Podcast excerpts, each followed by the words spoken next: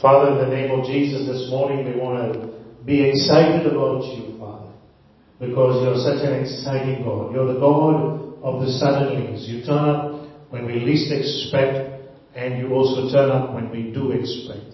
So we thank you, Father, this morning for what you've done, for the whole weeks that you've been with us, blessing us in all our workplaces and other places that we have gone to. You're a God of gods, you're the Lord of lords. We worship you, we praise you this morning, we thank you for your word, that it will fall on good soil this morning and bear the fruit that shall remain. In Jesus' name I pray. Amen and amen. Many years ago as a young man, as a Christian, I received a dream from the Lord. And the dream was that I was walking through a forest or side of a forest and there was a man in a white cassock in front of me leading me. And there were rows of animals, all different types of animals. And some of them were with bandages and so on and so forth, but they were all very happy. And we were following this man and he, he led us up a mountainous path and then brought us up onto the rock that was on top of a cliff. And below us unfolded this valley that was maybe 10, 20,000 feet below. And in the middle of the valley, on either sides of the valley, was this long and winding river. And all these animals, they jumped down the side of the valley and they ran down the side of the valley. It was lush green. And the light that was shining was not uh, the sun, but was a very, very bright light. Beautiful valley, beautiful river, beautiful light. And I turned around and I looked at this man and I said, uh, who are you? And he said, I'm the keeper of this place. Then he looked at me and he said, then I looked at him again and I said, where is your wife? And he looked at me and he said, you are my wife. Mankind has been looking for a resting place. And they have been in turmoil and chaos almost all of the history of mankind, trying to find this resting place. And God is saying to us in these last days, I have prepared a place for you, a resting place. Hallelujah. Something that you and I have been longing for on this earth in our minuscule thinking, trying to work out a place where we can find some rest. And the context of rest is peace. A mindset that says, I don't need to go through any more problems in life. Or I don't want any more problems in life. But that is not the rest that God is offering us. God is trying to get us to understand what His rest is about because He Himself rested on the seventh day. Hallelujah. So if God had finished all His work from before the foundations of the earth, then there was to be an outworking of that work in the manifestation of what he had designed in his wisdom to be. But in that process came the troubles and the trials and the tribulations of a sin nature that was not meant to be, but happened. Now because you and I have a sin nature attached to us in our flesh, there is the possibility that we can fall into a scenario of unbelief about God because of what is in the world. And so we look for the assets or the, the benefits of living in this life and think that money or a wife or a car or a big house or bigger house than what we have now, and, we're looking for this place where we think we will find happiness, where we will find joy, where we will find. And there's an unrest within us. Most of the time that unrest is from ourselves or from the devil, it is not from God. Sometimes God gives us an unrest so that we are pushed forward in pursuing Him to try and find out this place of peace that He is offering us.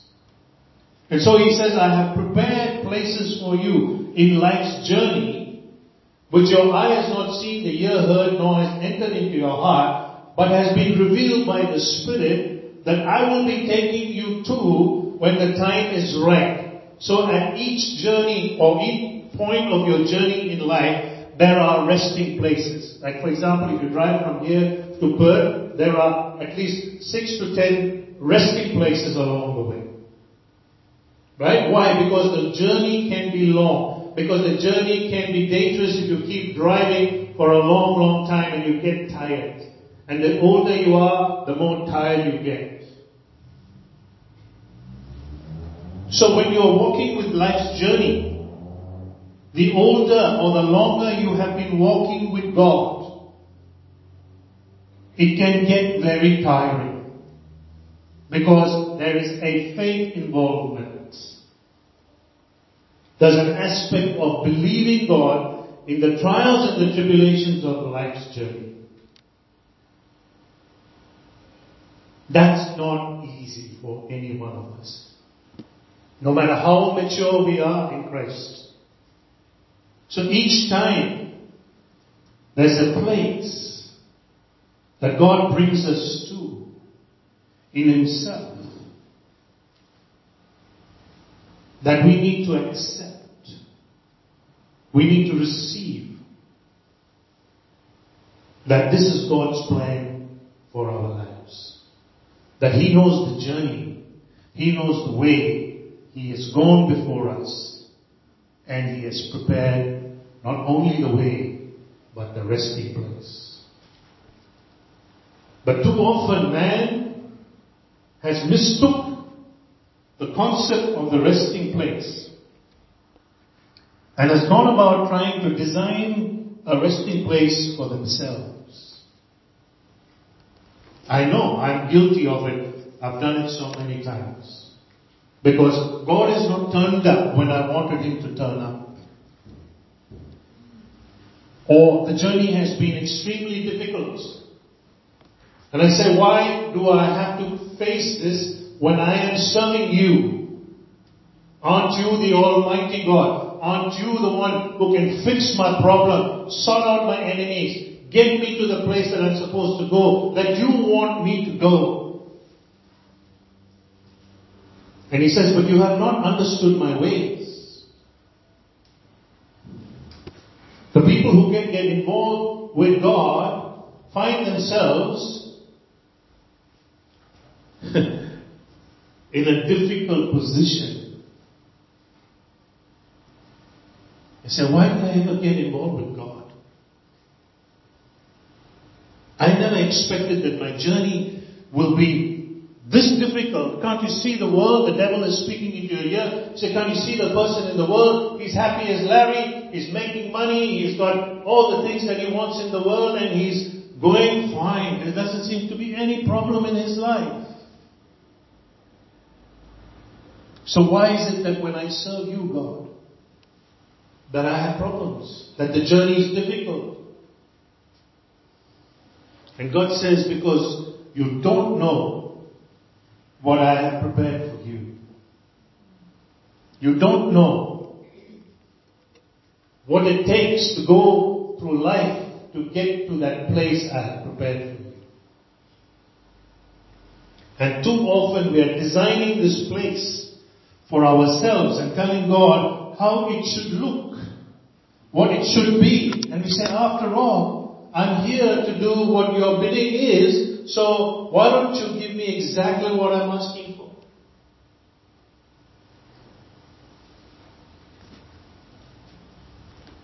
And he says sometimes, have it. If that's what you want, have it. And you know, the Jews in the wilderness said to God, We've had enough. We want to go back to Egypt. We had homes there. We had vineyards there. You know, and, and blah, blah, blah. And we used to eat meat. So he said, Okay, you want meat? I'll give you meat. And he sent them meat in bird form. And he said, as they were eating it, they were vomiting it out. And he sent leanness into their soul. They became tired of their journey.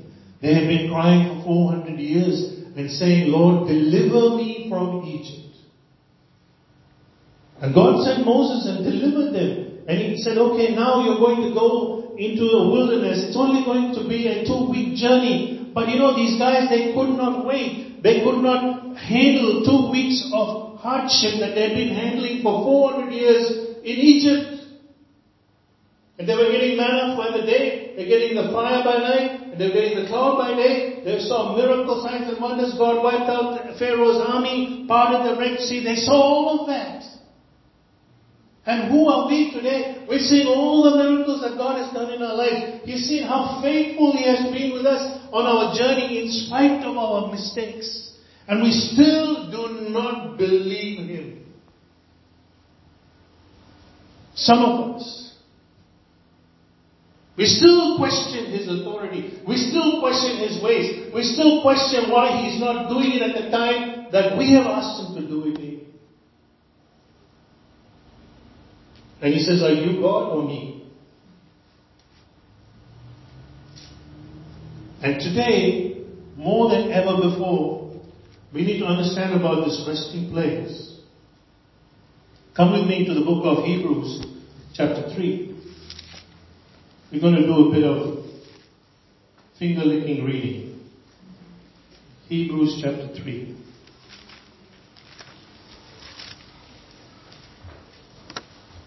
18 and 19. And to whom swear he that they should not enter into his rest, but to them that believe not? So we see that they could not enter in because of unbelief. Verse chapter 4. Let us therefore fear, lest the promise being left us of entering into his rest, any of you should seem to come short of it. He's talking to us. Okay? So it's not for somebody else. This is written for us. For unto us was the gospel preached as well as unto them, talking about the Jews. But the word preached did not profit them, not being mixed with faith in them that heard it. So the Jews had the gospel, they did not receive it, they did not mix it with faith, and they got into trouble. Then he says, For we which have believed do enter into rest. As he said, As I have sworn in my wrath, if they shall enter into my rest, although the works were finished from the foundation of the world. Wow. I said, okay, hang on a second here. Something in the Bible is trying to tell me that God had finished the works from the foundations of the earth. And he says, yes, even though I have finished the works from the foundation of the earth, yet I will not allow I will not allow you to question my ways. I can change what I had purposed to happen along the way. I can change it.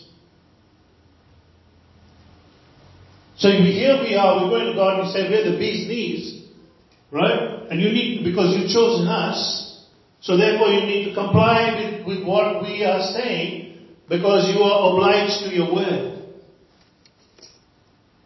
He says, even though, listen to that, even though I have finished the works from before the foundations of the earth, even though I have chosen you, even though I have chosen you, Israel, if you do not believe, if you do not accept my ways,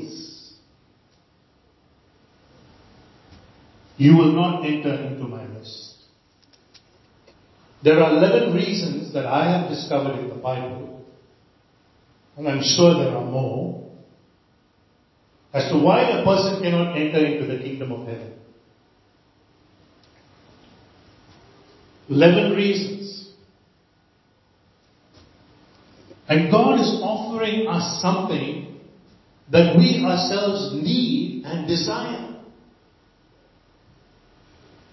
And you, you, you, you and I need that rest. We are, we are buffeted by the enemy. You know, Jesus spoke in Matthew 12 when he said that when the spirit is cast out, the unclean spirit is cast out of a person. It goes into the wilderness and finds no rest and comes back to the same person that it was in and finds the place all clean and ready and rested and ready for him to occupy and he finds seven worse than him and comes back into that person. So now you've got eight demons, wicked demons, living inside your house. With you. In you. You're the house. These are restless spirits. You know, church hopping? Restless spirits. Job hopping? Restless spirits. Because you're not rooted and grounded in the church. Every passing fad and fashion of revival that comes our way, we immediately want to follow that. Restless spirits. They don't go anywhere. They don't do anything. They just cause problems. So restless spirits don't achieve very much because now they are moving like a pot plant from one place to the other place to the other place. God had to arrest the restless spirit in me.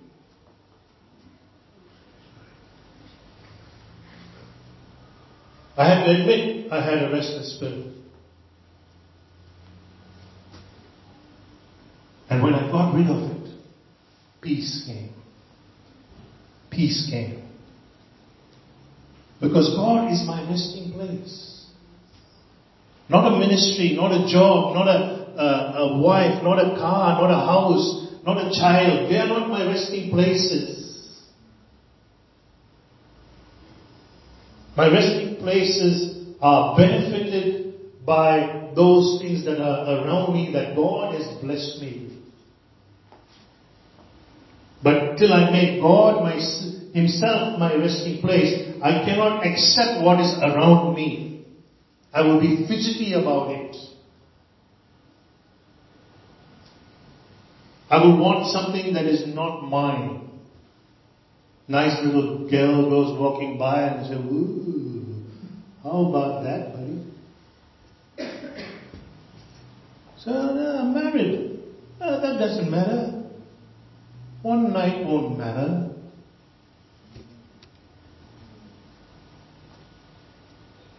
Oh, yes. Restless spirits. That's why Jesus and the Holy Spirit, they don't come to church. Because they find that there is unbelief in the church about their visitation. They, they, they said, we're not welcome in the church. You, you want to run church the way you want to run church. A social club. A place filled with sin. A prayerless place. A place where the words uh, somehow confused and, and manipulated to sound like it is me, but it's not me. So he said, I find no resting place in the church. I want to make it my habitation, but I find no resting place because I'm amongst restless spirits. And God is telling us, listen, you will never make it to the end of what I have prepared for you because of that restlessness in you.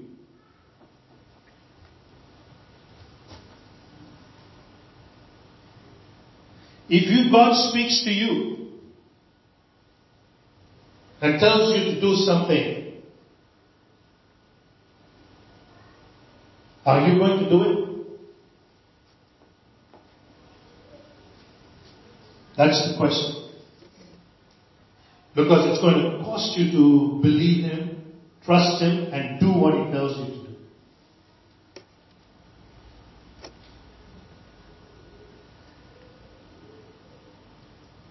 Jesus is taking us somewhere. Are you prepared to go with Him? Wherever He's taking you. That dream I had, all those animals were souls of people. That place that He had brought me to was heaven. And He Himself was the light that was shining there. But the journey that I had followed with Him and the souls that I had been involved with were not all, you know, 100% perfect. Neither the journey nor the people. Because we had all gone through trials. Life was difficult. Life had been difficult. But somehow we clung to the realization of the truth. By the grace of God given to us to make decisions that will say, no Lord, I believe you no matter what desert you take me through, no matter what storm I go through, no matter what fire or how many times hotter it gets, I will believe in you and I will follow you and I will never let you go and I will wait upon you to bring me to that resting place. And we still think the resting place is a place. If I can only have a bit of if I can only get over this hurdle of my problems with my wife, if I can only get over this, the, the offense of the church, if I can only get over the lack of money, if I can only get over this sexual problem I've got, or if I can only get over this.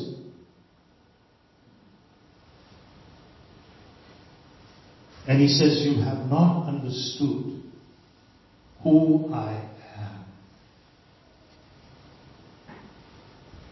That's why you're looking for something outside of me to satisfy your soul and tell you that it is fine.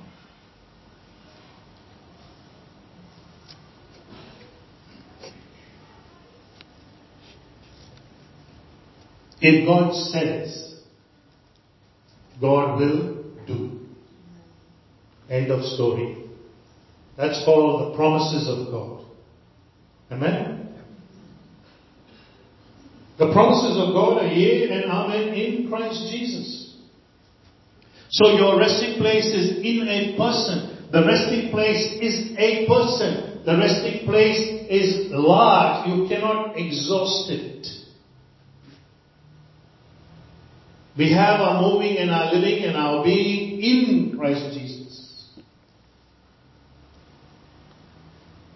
God Himself has given us Christ so that we can come to that place. How many times have you and I suffered the attacks of the enemy? And we have cried to God and He said, God, save us from this situation.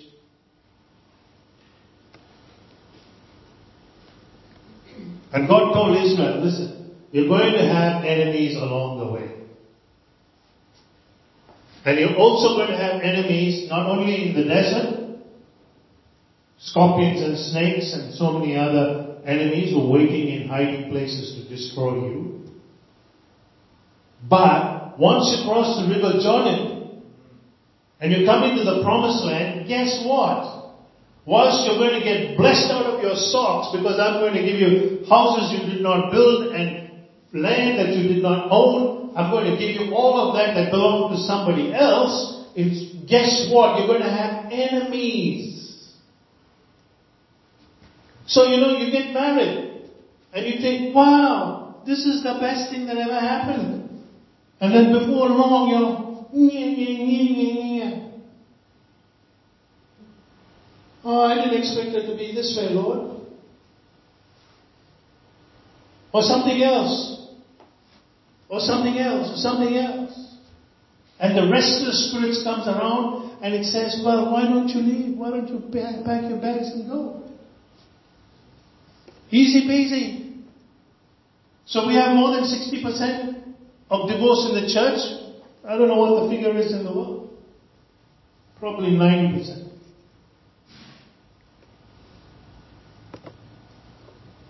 If your relationship with God is only worth what He gives you, you've already lost it. You've already lost your relationship. If the only thing that He's good for is what He can give you,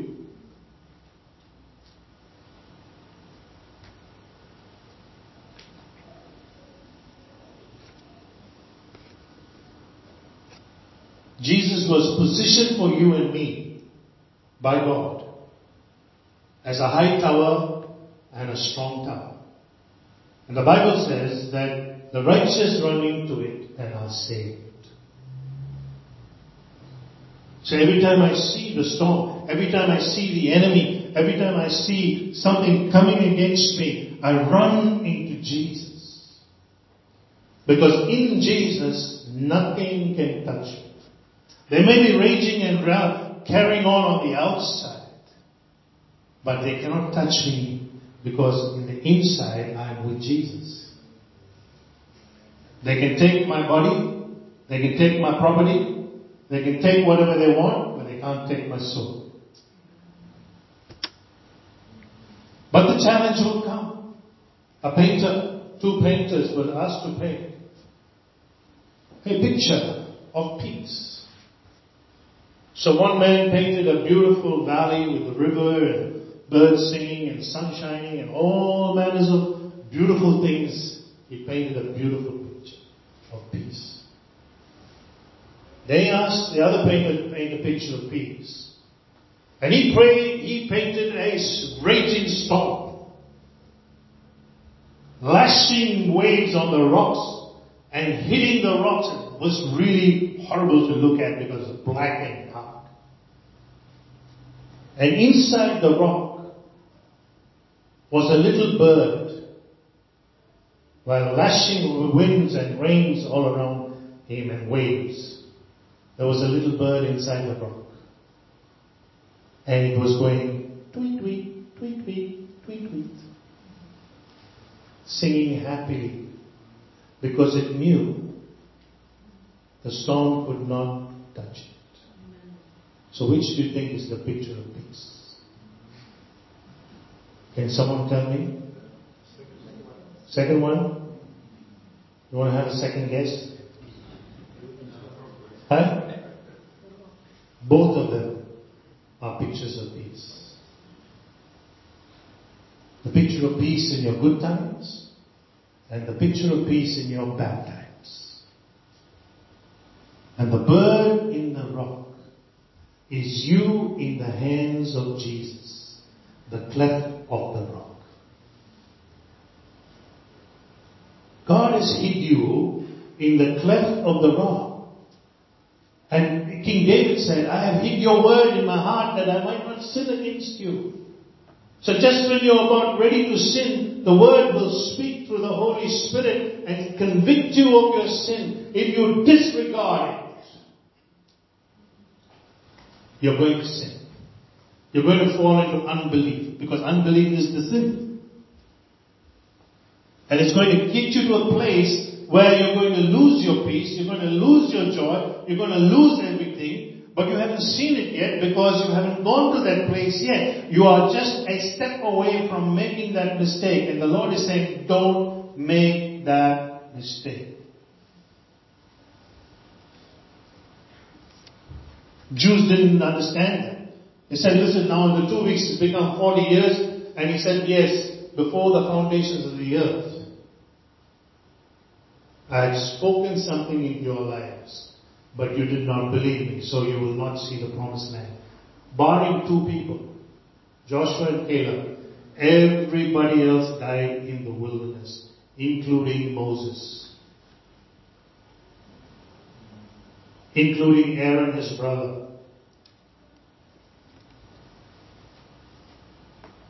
He said, because you are a perverse and an unbelieving generation, I'm not going to take you into the promised land. And what do we have today in the world? Is an unbelieving and a perverse generation that don't want to believe God and those who are in the church have perverted the ways of God and do not want to believe in the promises of God and do not want to wait for Him and they want to go ahead and do stuff that is not of God.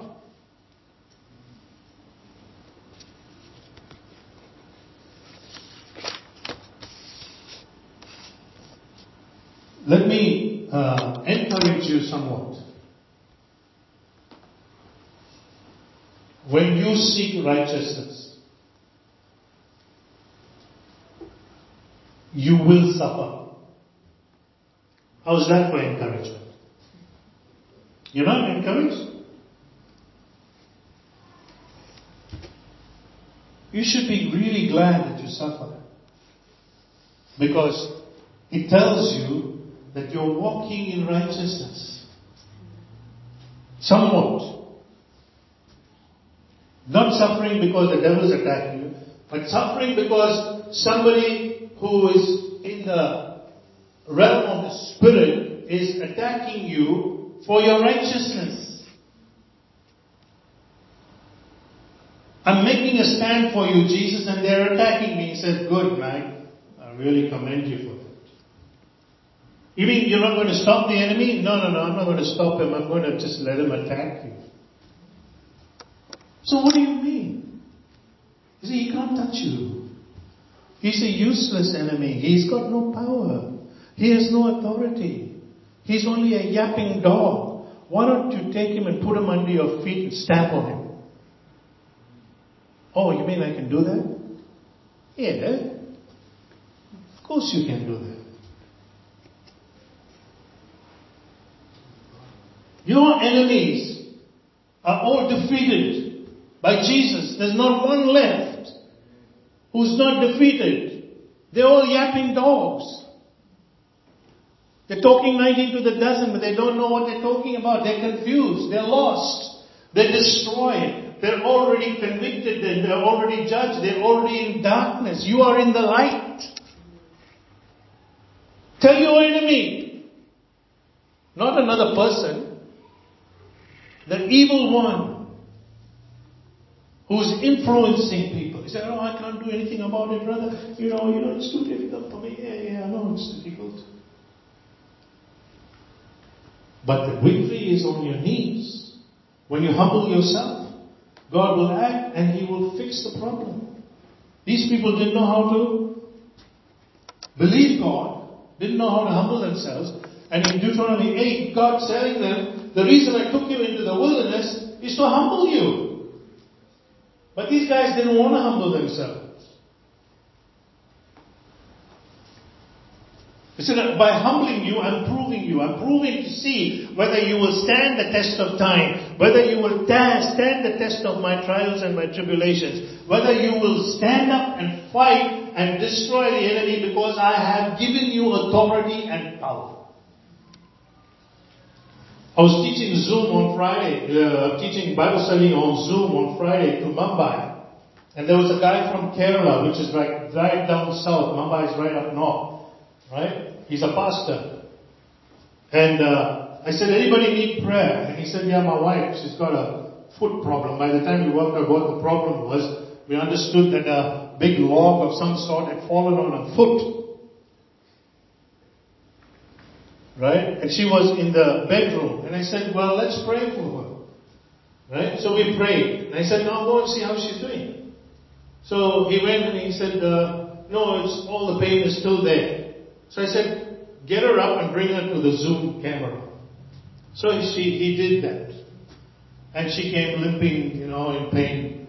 And she came there and I said, okay, sit down. Now I told this guy, take your hand and put it on the foot. And I said, Lord, anoint his hand and heal this woman's foot.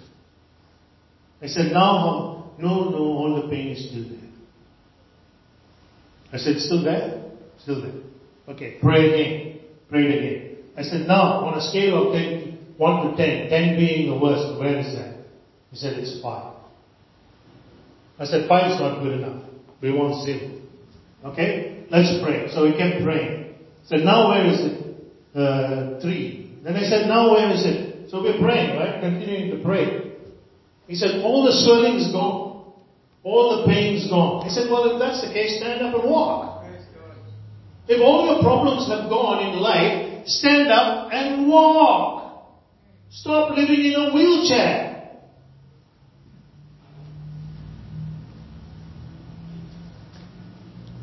Well, your problems are gone because Jesus took them. Why are you living in a wheelchair? Why are you bemoaning your problems? Jesus has taken it. Yes, we have warfare. Yes, we want to fight till the devil backs off. That's the part that Jesus is authorizing us to do. He says, all authority has been given to me in heaven and earth. Now go and make disciples. Don't talk about it. Okay? Go and make them. Oh, but Father, Father, if I go to India or if I go somewhere else, I'm going to have problems. Of course you're going to have problems. The devil doesn't want you to go there and do stuff.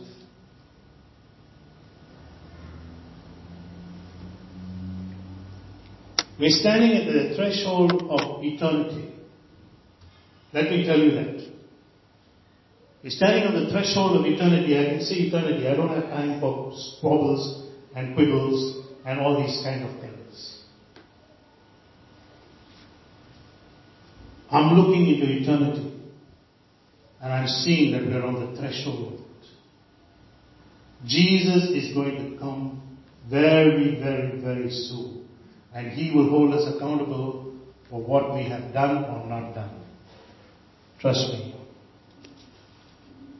Romans 8:18. Please come with me there. Romans 8:18.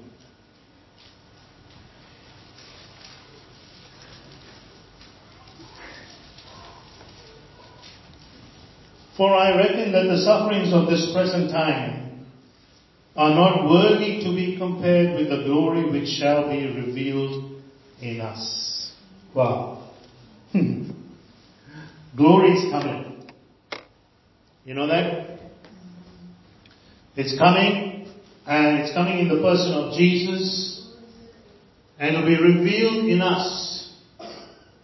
Okay? It won't be just around us, it'll be revealed in us, and we will be the manifestation of the sons of God and daughters of God, and they will see the glory of God through us.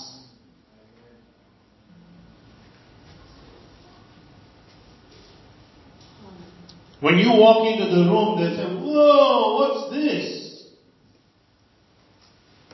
This is the glory of God. How come you're carrying it? Well, God chose me as his vessel. And I believe that I can carry what God wants me to carry.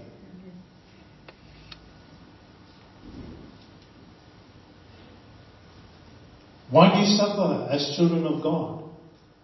It says to us in Hebrews 3:18 to be found worthy to enter into his rest. So we are to be found worthy to enter into his rest. 2 Thessalonians 1, 3 to 10 talks about it. And he's saying, listen, you have to be found worthy. What does that mean? Like when you take a product and you test it, it has to be worthy in order for it to function. Otherwise you cannot put it into your factory and cause it to work because it will not do what it's supposed to do. That's why you are trained. That's why you're discipled. That's why you're rebuked. That's why you're chastened. That's why you're corrected. That's why you're brought into the place of glory and presence and power and God whacks you and hits you and you laugh and you, you, you, you cry and you don't know what you're doing. Why? Because God is preparing you. Most people, you know, I've noticed over the years of my ministry, they get whacked, they do all sorts of things and then they're gone right back into the world. God just turned up at their doorstep. and said, I've come to do what you've asked me to do and I'm doing it now. no, no. You see, it hasn't, it hasn't sorted itself out as I wanted. So we are in turmoil. We're going back and forth, back and forth, back and forth. I know I was like that. I got into desperate, desperate situations. And I was blaming God for the desperate situations that I found myself in because I was following Him, because I wanted to be righteous, because I wanted to be worthy to enter into His kingdom. So one day God had to speak to me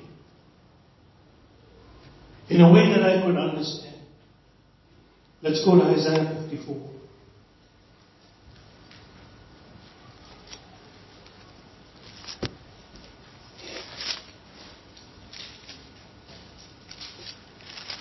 Verses 11 and 12. O thou afflicted, tossed with tempest, and not comforted. Behold, I will lay thy stones with fair colors, and lay thy foundations with sapphires, and I will make thy windows of agates, and thy gates of carbuncles, and all thy borders of pleasant stones. he is now fashioning you and me like precious gems and stones. Precious to him, and precious when people look at you and say, wow, what a diamond you are. He says, thou afflicted and tossed like a, a rag, like a boat in in, a storm, up and down, up and down, you know, constantly wondering what's going to come next. And he says, listen, this is who you are going to become. Calm down. Calm down. Receive my peace. The peace that the world cannot give. A peace that will not pass away. Calm down. Receive from me.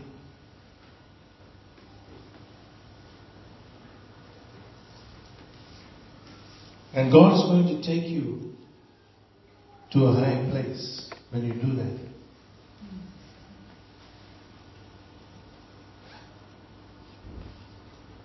Those who do not believe God will die in the wilderness.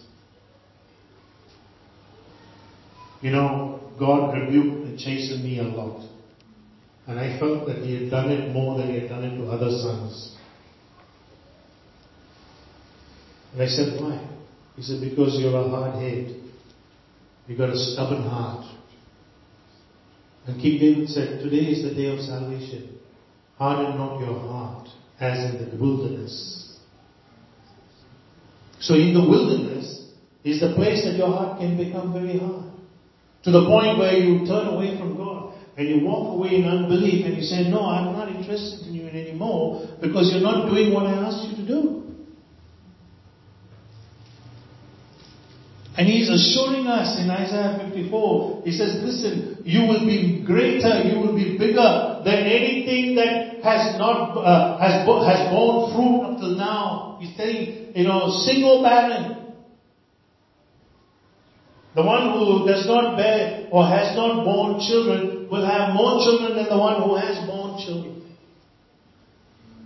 Talking about Sarah and Hagar. It's the children of Sarah that are going to be more than the children of Hagar. And yet Sarah was barren. Your situation could be barren. I know mine was in many, many situations. It was barren. Dead. Nobody could, could raise it up. I was down and out, gone. And God said, Who said you're dead? Who said you're finished? Who said I haven't prepared something for you that is glorious and marvelous and beautiful? Who said? And He's making a demand on your senses as to who said that to you.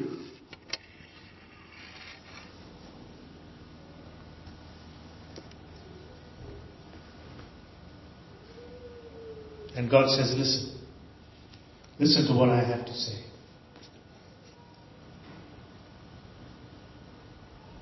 I am your resting place. You don't need anything else. You don't need anything else. You don't need stuff to go right. You don't need to be blessed with millions of dollars. You don't need any of those things, those accolades of men. You just need Jesus. Amen? You just need Jesus. Get more of Him. The more you get of Him, the less you worry about your situation and what is happening around you. And then He becomes your resting place. So you rest, rest in Him. Have your peace and your joy in Him. Even though the storms are raging all around you, you rest in Him.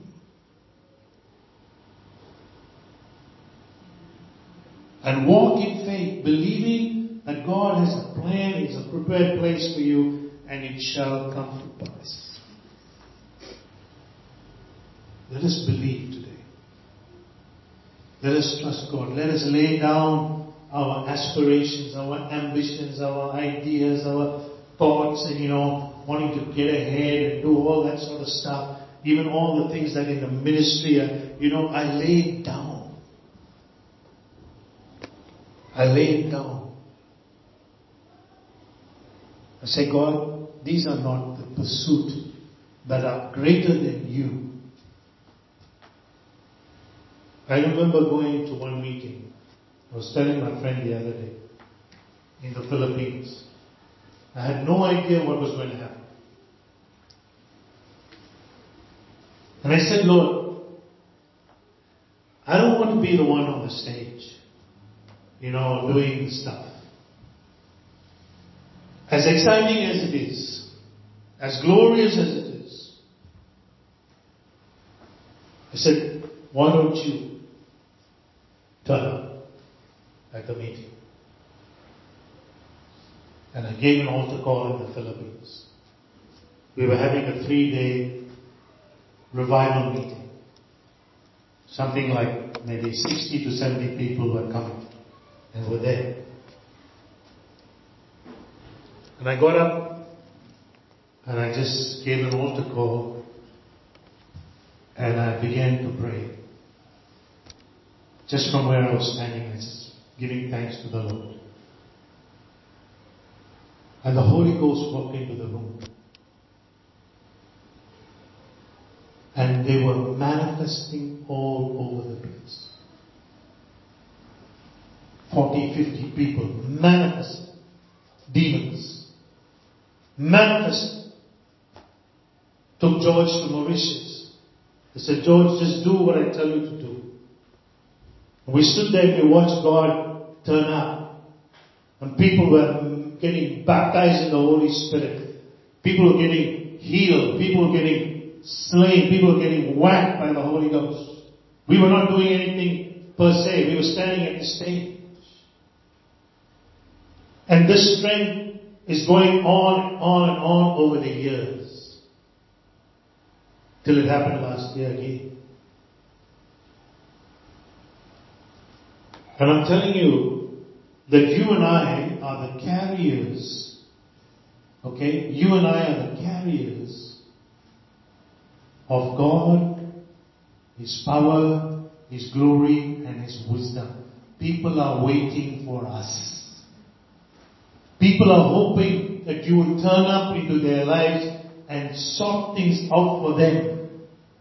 What do you think Val was doing this morning? Don't take it as another altar call for you. Yeah, I got touched. No, move in the authority and the power of God that is, He has called you in because the glory is living in you.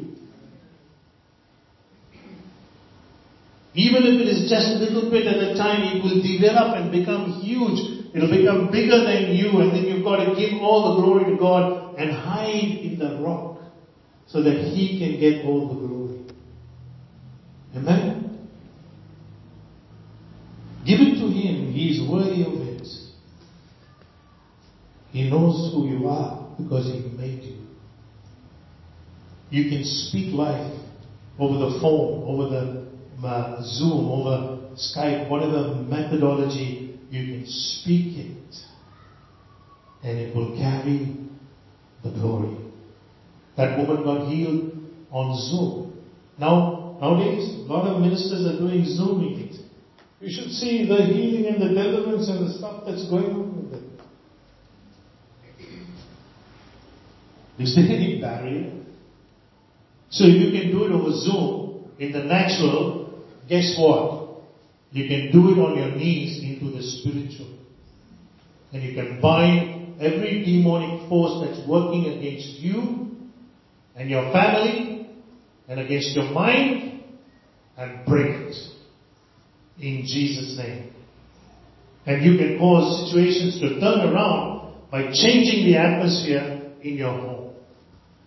Right? Speak into the atmosphere. That's where the victory is. Is in binding and breaking every work of the devil and losing the blessings of God in your home, in your situation. You're not fighting against your family, you're not fighting against your brother or sister, you're fighting against spiritual powers in wicked places. A man got taken up to heaven and then he was made to stand on the periphery of darkness. And Jesus gave him the opportunity to look into darkness where all the demons were. And the demons were, one demon was trying to get up and catch him by the ankle and pull him into darkness, but couldn't do anything. He said it was so weak. He was broken. He was corrupted. He was destroyed. And that's what the situations in your lives are. I don't care how bad it is. You command it. In Jesus' name from here, it will change somewhere else. That's how powerful you are if you know how to understand that if you pray in righteousness, you walk in righteousness, bang, it's yours. It'll happen. Amen? Shall we pray? Lord, I just want to touch your people by impartation this morning, even as well as laid hands. I speak from here. And I thank you for that which He has done because it stirs up the gift and it imparts the gift and blesses them where they are in the purposes of God that they will realize that they're called and that there's a destiny for them. Help them to understand what it is that you're doing with them, even now. Remove the objections and the obstacles in their path, and let the devil be shamed in all that he's attempting to do in their lives. And we thank you that you'll bless Calvary Assembly to be a light in the darkness. Continue to shine for the glory of your name. In Jesus' name I pray. Keep us all safe under the blood. Give your angels charge over us. And may our week be so fantastically wonderful in the joy of the Lord. Amen amen. Be blessed. Stay for lunch. And uh, yeah. if you need prayer, come out.